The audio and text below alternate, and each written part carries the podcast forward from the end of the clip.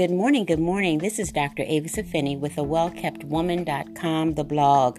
This morning I would like to share that God gives us strength to go with our friends and share their burdens and responsibilities. When my friend Diane needed travel um, assistance to uh, go and have cancer treatment, I was there with her. I felt led to accompany her.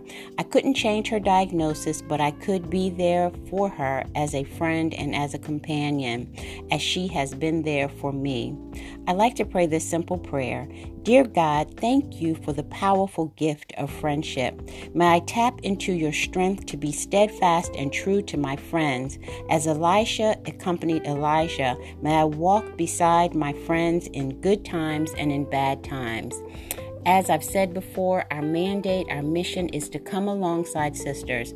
Our actual um, scripture uh, that we use for this uh, mandate is found in Second Corinthians the first chapter, verse 4, which says, God has come alongside us and we should therefore come alongside others.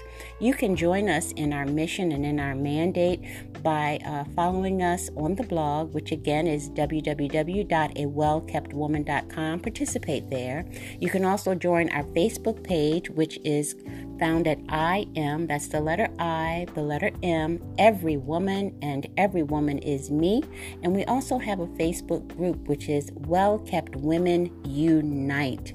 Again, this is Dr. Avis Affinii with a wellkeptwoman.com, the blog. We have a goal of 5 million women coming alongside one another in 2020. Join us in that effort. Alrighty, God bless.